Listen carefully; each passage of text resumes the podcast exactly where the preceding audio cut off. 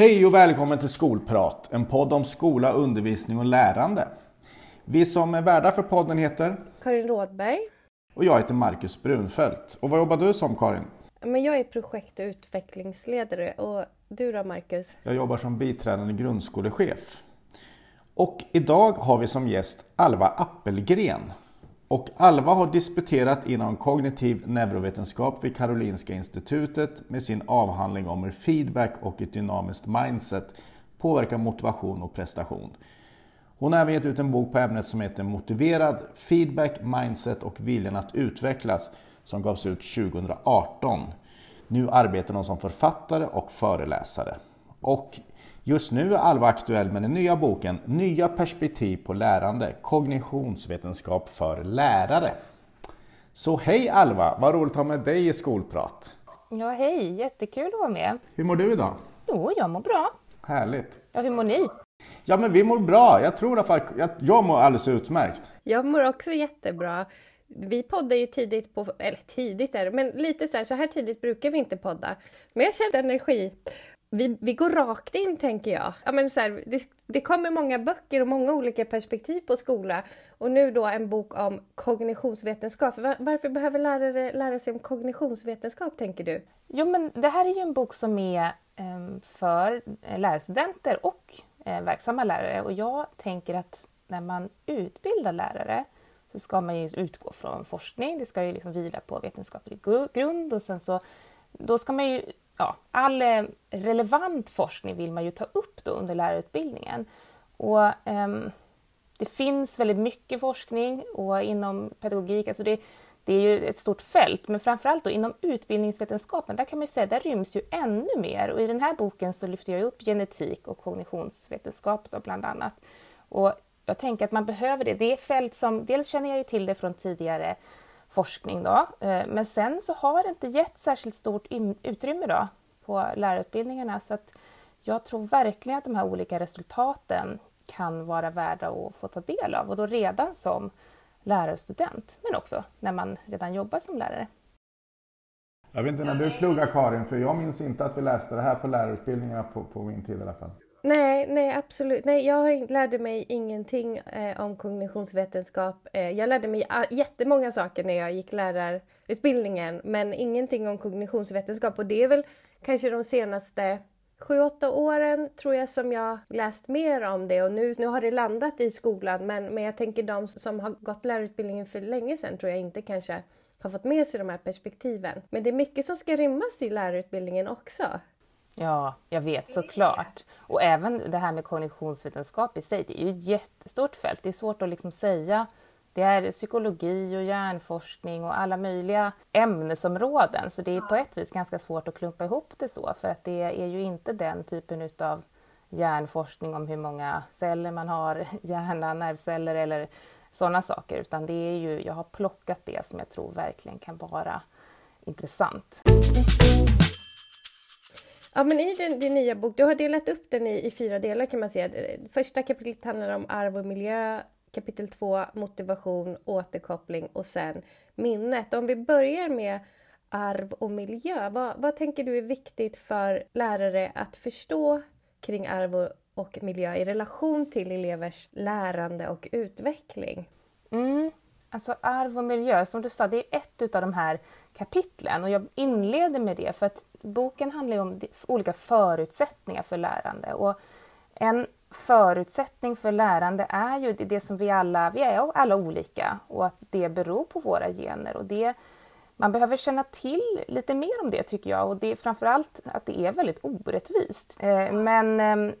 Sen så handlar det då om som lärare, hur, hur kan man arbeta med så att vi gör det mindre orättvist eller framförallt då liksom tillgodose alla de behov som finns utifrån vad man har för förutsättningar. Så ganska mycket kan man säga koppla ihop till specialpedagogik och så här, att eh, har man en eh, elev med syn eller hörselnedsättning eller har man elev, koncentrationssvårigheter till exempel, då behöver man ju veta mycket kring den forskningen.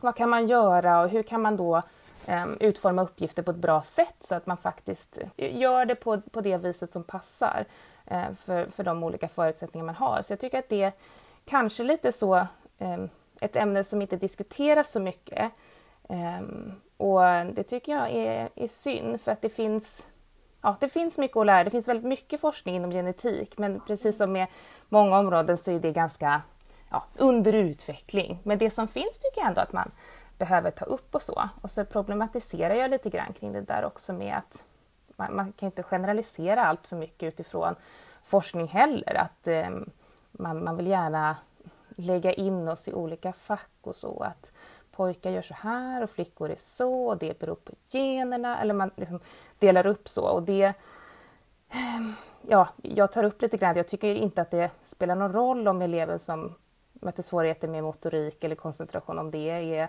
vad den eleven har för kön. Det, det är inte det som är det viktiga, utan det handlar om att hur man då ska skapa bra förutsättningar för den eleven. Så det är lite grann det här med när man diskuterar arv och miljö, hur man gör det. Och att det just handlar om det här med, man gör inte på samma vis för alla, utan man behöver skapa liksom olika möjligheter. Men det där hänger väl ihop lite med det kompensatoriska uppdraget som man har som, som lärare också. Framförallt kanske miljöaspekten då, att, att, att, liksom att försöka parera från skolans håll. Ja, men det är jätteintressant att, att förstå mer och inte bara tänk, sätta en diagnos på ett barn som är av ett visst kön och då borde det vara så här. Och då gäller de här, den här kompensatoriska insatsen eller den här anpassningen.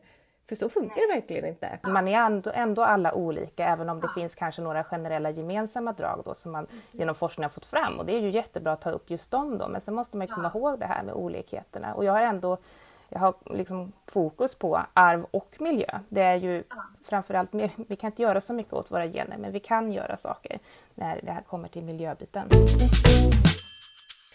Du tar ju även upp motivation, och det har du ju skrivit mycket om tidigare också.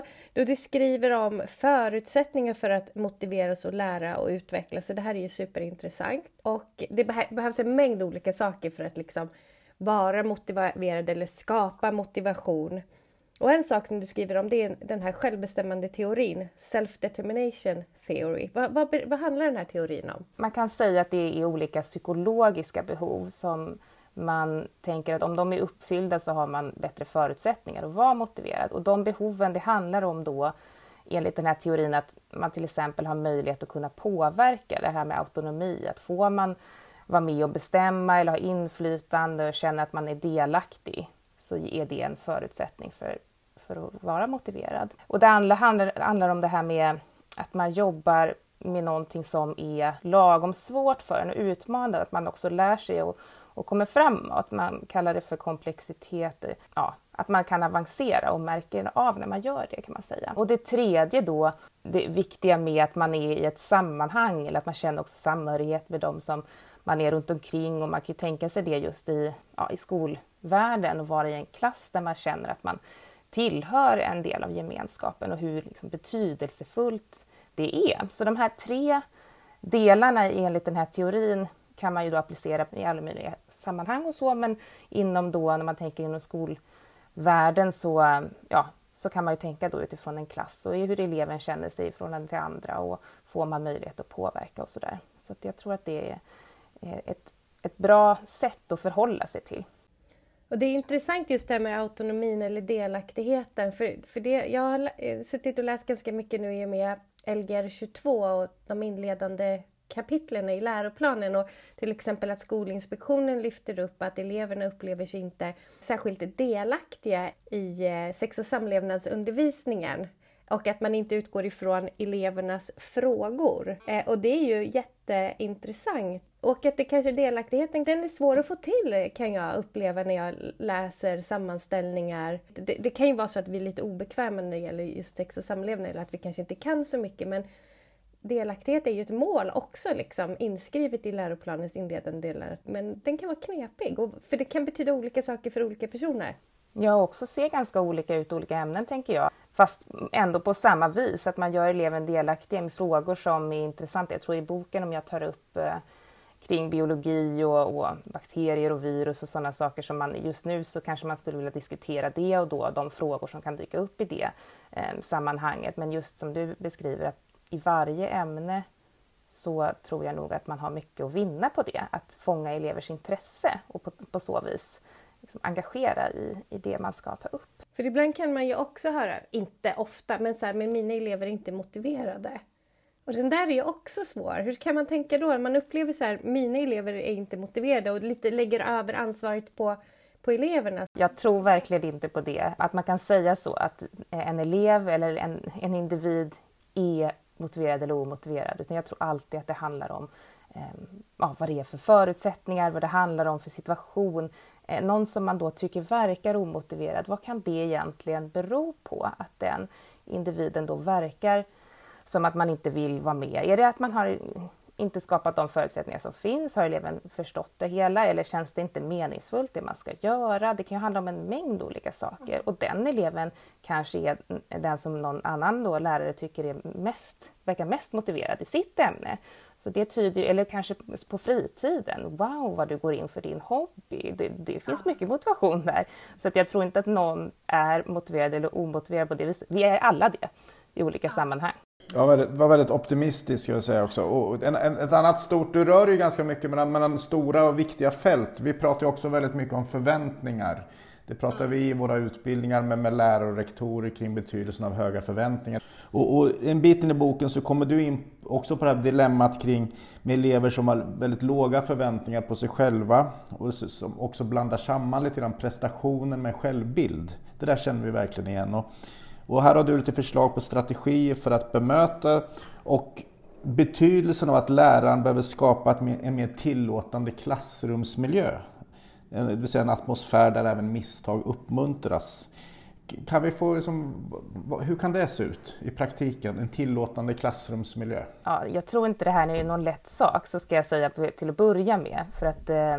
det här med hur ens självbild och att man tycker det är jobbigt att misslyckas och att det, det är väldigt vanligt just det här med att dra ner sig själv och, och faktiskt någonting som, det behöver inte bara alltid vara negativt ska jag lägga till, utan ibland kan just en sån här dömande drivkraft som jag skriver om i, i boken också faktiskt vara någonting som gör att nej men så här kan jag, så här kan jag inte hålla på, det får inte gå så här dåligt, att man faktiskt ändå driver sig framåt. Men just när man fastnar i det här med att man får inte göra fel eller det blir väldigt så prestationsorienterat och att det är så fruktansvärt och hemskt. Det tror jag ändå skulle kunna handla ganska mycket om miljön eller vad man ska säga, klassrumsklimatet och så. Och om man då som lärare, man kanske inte säger rätt hela tiden när man undervisar, nej men det där har du rätt i, det borde jag ha sagt på ett annat vis. Eller att man visar att man själv också gör misstag. Det är ju ingen som är felfri och framförallt det här med att det finns ju en del forskning på att man också kommer ihåg saker bättre när man har gjort ett fel. Så att misstagen i sig, när man har gjort det och det, nej, det där vill jag aldrig göra om igen.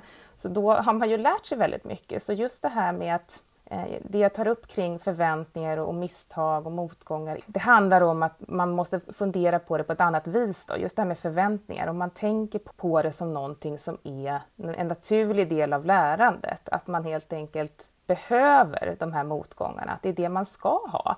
Eller som programmerare, det är liksom problem hela tiden som man löser. Det är ju så man jobbar då och kommer framåt och det är faktiskt också det roliga. Man tycker det är jättesvårt kanske inom matematik och fastnar i uppgifter, men sen när man äntligen har löst den, vilken kick det är ändå att man får, jag klarade det.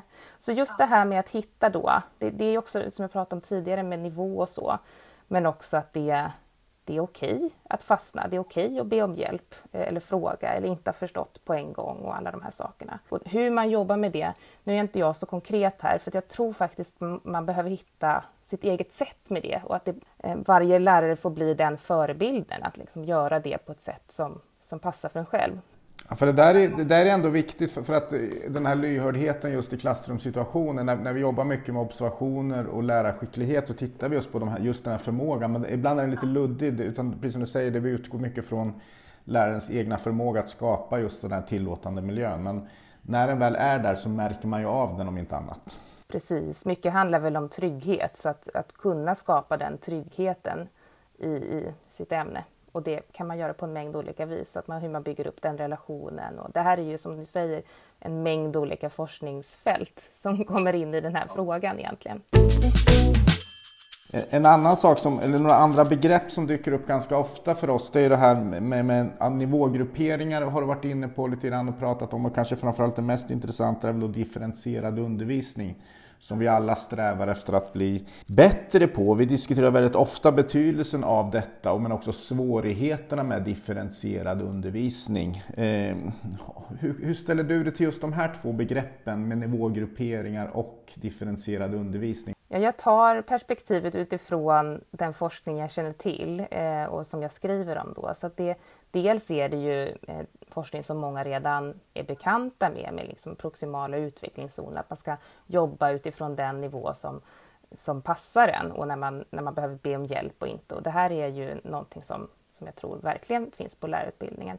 Men däremot då, nyare forskning kan man säga plockar ju upp vikten av att jobba på en nivå som, som passar en själv. Just det här med, ni, ni känner till flow-forskning. Mihaly Csikszentmihalyi, som eh, tyvärr har gått ut tiden nu, men han har ju eh, gjort jättemånga studier på det här. Och när man då absorberas i en uppgift så pass mycket att man, man glömmer tid och rum, att det är så roligt att hålla på med det här. Och det kräver att man är på den nivå som passar för en just. Man kan inte hamna i det om man gör någonting som är alldeles för lätt. Då är det tråkigt och man känner som att man slösar tid. Man kan till och med börja slarva då.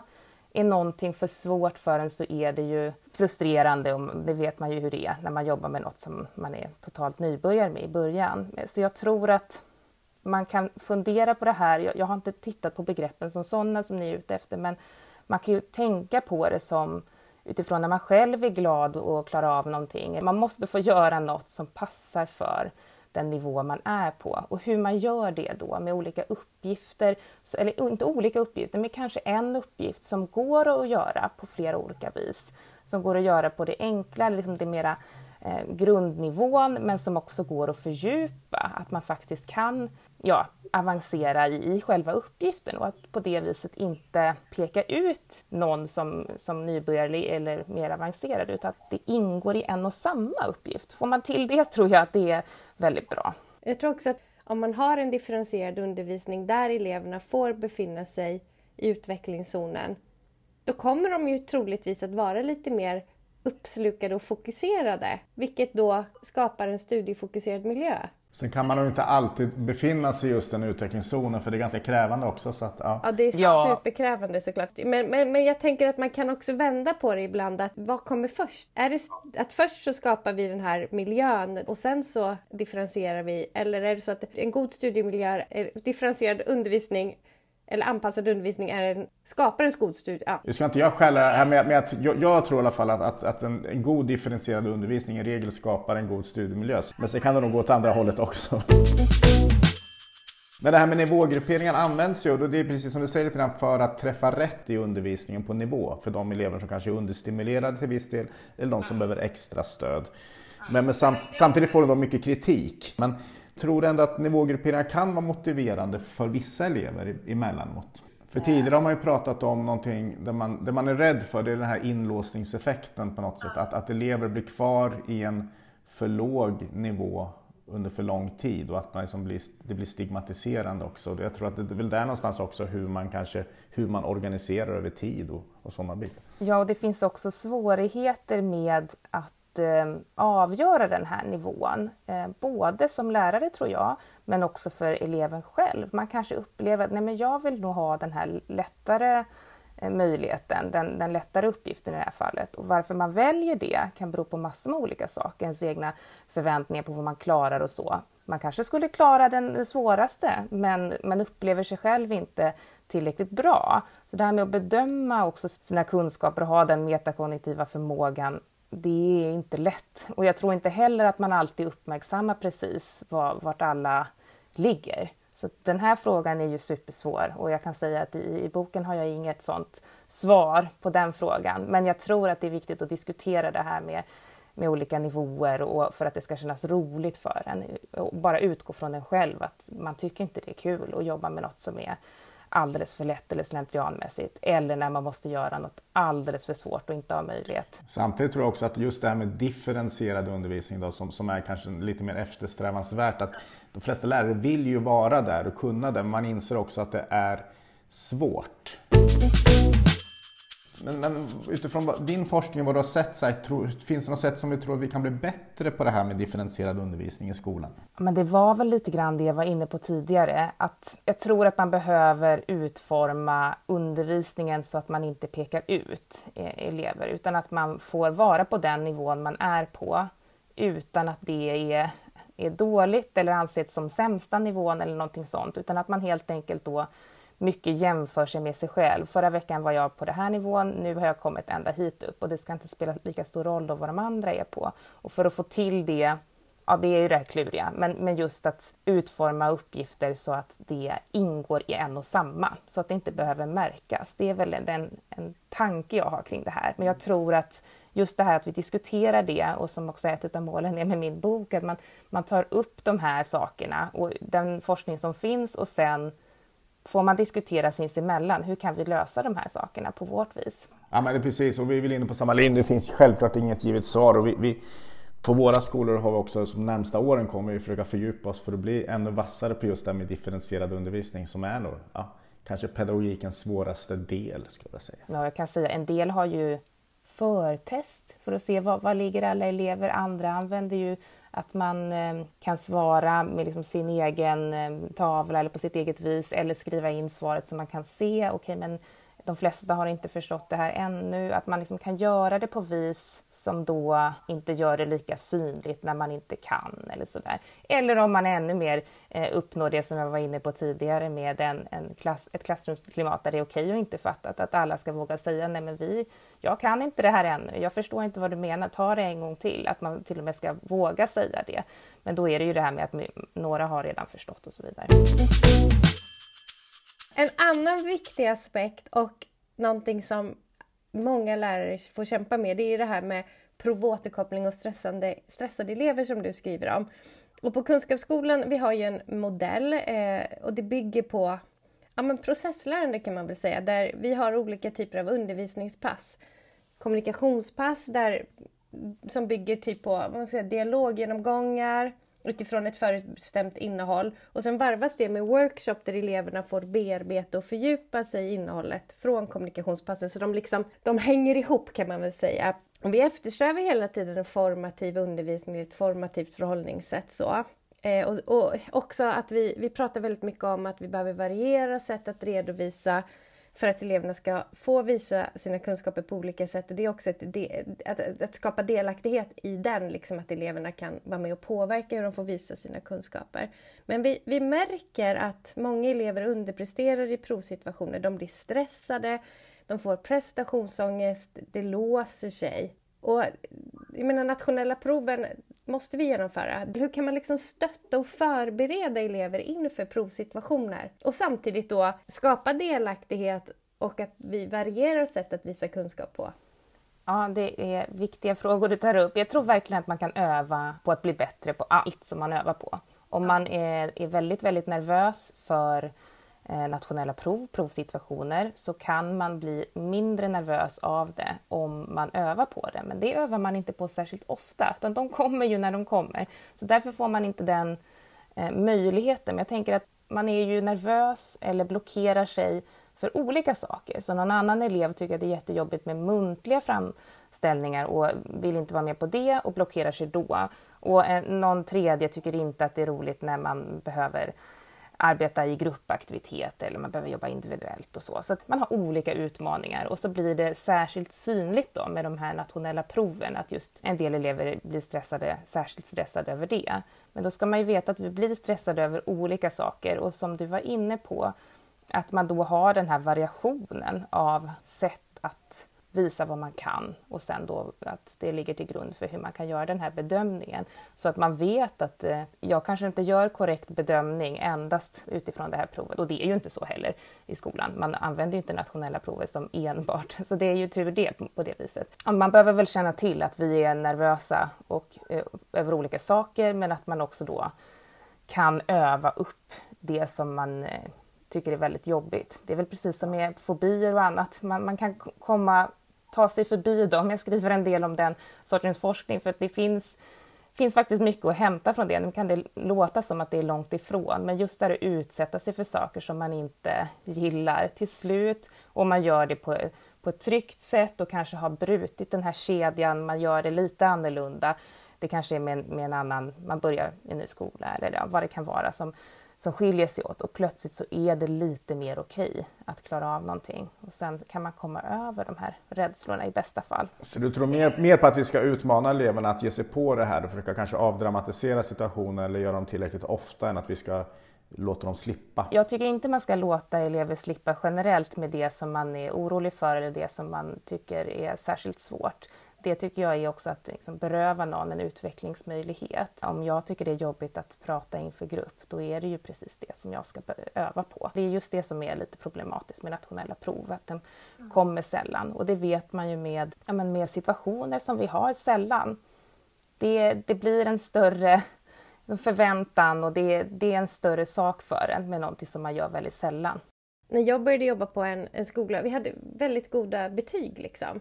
Men eleverna visade aldrig det på nationella proven. Och det, det var jättefrustrerande. Då la vi in mer övningstillfällen som var avdramatiserade. Och, alltså, vi jobbade långsiktigt. Vi ville ju såklart göra ett gott jobb, så, men också för elevernas eh, självkänsla. Att de verkligen fick bevis på att jag kan det här. Just det här med nationella prov är nästan en fråga i sig. För det är ju det är så mycket annat som spelar in där. Och såklart är ju det ändå ett mått på. Jag menar, om man inte har förstått någonting i ämnet så kommer det synas på nationella proven. Liksom. Ja. Det, så är det ju. Så att man ska inte liksom förringa betydelsen utav dem. Men just det här med provstress. Det är ju någonting som, som är intressant. Och hur man, alla olika typer utav rädslor. Jag skriver ju om det utifrån hur vi kopplar ihop det med minne. Att man kan ha minnen av någonting. Väldigt negativa upplevelser som kan göra någonting mer obehagligt än det kanske är nästa gång. Då. Att man har haft en dålig erfarenhet. Och det, det är ju inte bara vid provsituationer, utan det kan också vara kanske upplevelsen av skolan generellt. Eh, eller om man har blivit mobbad. Eller eh, sådana saker som, som sitter hårt i en. Då behöver man helt enkelt få en ny chans och få släcka ut de här minnena eller få liksom skapa nya associationer. Och det är någonting som verkligen beskrivs inom just kognitionsvetenskap som jag tror kan vara aktuellt inom just det här med att övervinna rädslor och så. Fast det är fascinerande, för vi har ju också, faktiskt också en grupp elever som överpresterar ju, som inte visar så mycket under den här formativa processerna så där, men ändå just när det, när det är liksom provsituation eller tävlingssituation, då presterar de. Så att det är liksom lite det här när man skärper till sig. Men det vanligaste är nog att man ändå Att, att det blir någon form av rädsla för att misslyckas ändå, som vi behöver ha och hantera. Nej, men bra att du tar upp det. Jag har skrivit om det också. Att en del blir ju jätteskärpta av eh, att känna just att det är nu det gäller. Och det är ju en balansgång med när den där stressen går över i, i någonting som blockerar och när det faktiskt skärper den. Och det ser man ju ganska mycket in i sportsammanhang. Det krävs en viss stress för att man ska skärpa till sig, men inte för mycket, för då går det, går det helt fel. Men ni vet Stefan Holm när han var så grym på höjdhopp och man såg hans ritualer när han liksom... Jag älskar det där. Det där har jag tänkt många gånger när jag har blivit nervös. Så här, den där peppen när man bara... Uh, och att det faktiskt går. Samla sig på något vis. Förväntningarna och hela det att man, man har sin egen ritual för det där. Vad man än gör, men just det där att man kan fokusera. Eller vad man ska kalla det. Nu, nu, från och med nu stänger jag ut det andra. Och ja, hur man nu gör det, det är väldigt individuellt. Men det är ju någonting som jag tror faktiskt man, man börjar med ganska omedvetet inför till exempel prov och sånt. Du tar ju också upp minnet i din bok och du skriver om Cognitive Load Theory, alltså kognitiva kapacitetsteorin. Vad handlar den här teorin om? Ja, den handlar om hur vi använder arbetsminnet i förhållande till långtidsminnet på ett bra sätt, eller på ett mindre bra sätt, så kan man väl säga i, i enkla drag. För du, du skriver också i samband med det här om kognitiv belastning. Och det tycker jag är superintressant. Vad handlar kognitiv belastning om? Ja, nu skriver jag kognitiv belastning faktiskt just i förhållande till den här Cognitive Load Theory. Det handlar om när saker blir för jobbigt för arbetsminnet, att någonting blir för belastande. Och då är det just den här kopplingen mellan arbetsminnet och långtidsminnet. Att man kan som lärare faktiskt minska den här belastningen så att man då underlättar att eleverna har resurser kvar för uppgifter som man då ska jobba med. Så det är synd om all... Man säger, kapacitet och energi går åt att förstå uppgiften som är jättekrånglig och det går inte att ta sig igenom. Och sen när man väl har gjort det, då ska man börja med att lösa uppgiften och då är man för trött.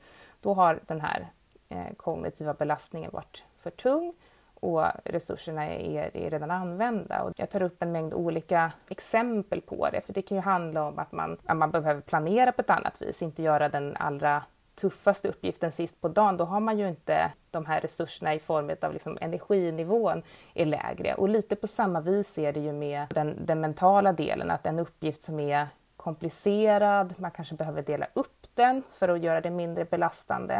Det finns ganska mycket forskning kring det, om, om att man ja, kan dela upp saker, också just det här med att gruppera. Och inom forskning så tar man då studier som tar upp det här med att försöka komma ihåg telefonnummer eller siffror och så, att man grupperar dem i de här mindre delarna, tre siffror i taget, det klarar man. Och även årtal och sånt som man känner till, istället för att ha en mängd liksom bara information som inte hänger samman. Det är jättemycket jobbigare för arbetsminnet att komma ihåg det, än då att använda saker som vi redan har där i långtidsminnet. Och här kan man använda elevers tidigare erfarenheter, eller som ni redan vet, eller som vi gick igenom, eller att man tar någonting som man känner till och på så vis bygger på.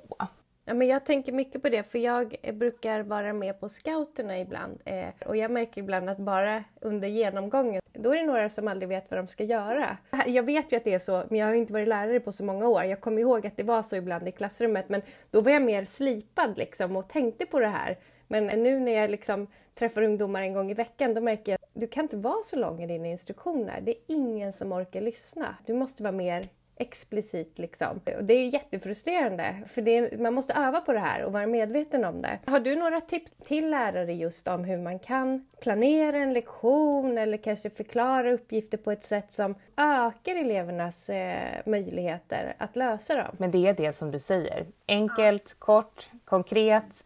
Eh, man får inte hålla på för länge och prata om någonting, som, för då tappar man koncentrationen. Så det är väldigt eh, likt det du beskriver. Och att öva på det också. Jag tycker själv att det är jättesvårt. Man vill gärna prata länge om något och då har någon glömt vad man liksom ville från början. Man ska bara beskriva kärnan i det, och det vet man ju inom en mängd olika andra sammanhang. Att liksom, ja, men ta din hisspitch, för då är det, liksom, den är kort och då kommer budskapet nå fram. Och det är därför man, man delar upp. Ta i tre punkter, inte tio, även om det är tio punkter egentligen som är viktiga. Men du får ta det till tre, för då kommer man i alla fall ihåg de tre. Och då får man i sånt fall som sagt dela upp det, så att det kommer instruktioner och förklaringar hela tiden. Men de kommer i sån där korta, explosivare som du uttryckte, det var ju väldigt bra. För jag tänker att det är ju, man har ju en vilja som människa, liksom lärare, att liksom vara supertydlig och förklara. Och man vill väl, men att man kan gå vilse i, i sin välmening. Jag hade en elev en gång som jag alltid var tvungen att förklara för. Så här, han bara, varför ska vi göra det här, Karin? Och jag kommer ihåg att jag tog sats. Och sen så här, fem minuter senare, så det är därför vi ska göra det här. Hänger du med? Ja, ja, det fattar jag, det, det fattar jag på en gång. Liksom. Du hade inte behövt prata om det här i fem minuter. Det var ju rolig återkoppling från honom också, att Att man blir lite om sig och kring sig, och det kanske man inte alltid behöver vara. Nej, men svårt att svara så kärnfullt också på någonting. Ja. Man kanske kommer på den bästa förklaringen när man hållit på i fem minuter. Då kom den där på slutet. Så det är, det är mycket begärt också att man ska kunna göra de här väldigt bra, korta, kärnfulla förklaringarna. Så att jag tror inte, man får inte ha för höga krav på sig själv, utan bara veta om att, att det är värdefullt och sen jobba, sträva mot det då. Alva, du har ju varit med, du har ju varit med tidigare som gäst i programmet, och du, du kan ju våra traditioner lite grann, att, att vi, vi skulle gärna vilja från ditt håll liksom lite grann ge våra kära lyssnare några värdefulla tips. Och då har vi tre. Inom kognitionsvetenskap. Det är nu jag ska visa att jag, jag lever som jag lär, eller hur? Men tre punkter. Men jag tycker att en punkt som vi inte har varit inne på, men som här hela boken handlar om, är att våga ta någon annans perspektiv. Att försöka sätta sig in i då, det kan vara en elevs perspektiv, en annan forskares, en annan lärares. Att utgå från hur någon annan tänker. Och den punkten, nu får inte jag sväva ut här, för det ska vara tre korta, koncisa punkter.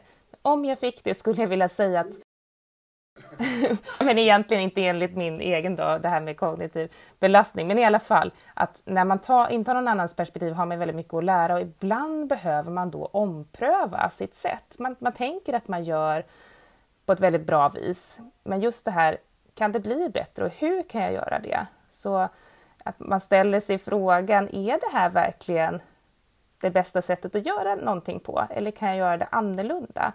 att omvärdera och vara kritisk även då till sitt eget arbetssätt. Och det gäller oss alla.